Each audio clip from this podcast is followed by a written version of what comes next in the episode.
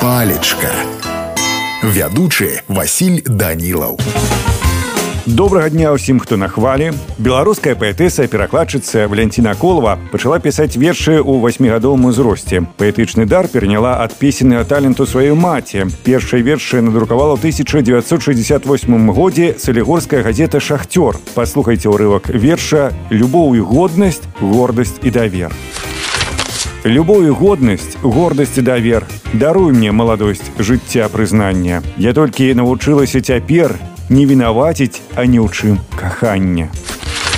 Сёння з вами разбярэм слова годнасць. Слоўнік кажа, што гэта паняцце, якое адлюстроўвае ўяўленне аб каштоўнасці чалавека як маральнай асобы, а таксама катэгорыя этыкі, якая абазначае маральныя адносіны чалавека да самого сябе і грамадства да яго. Калі перакладаць слова на рускую мову, то яно азначае дастоинства.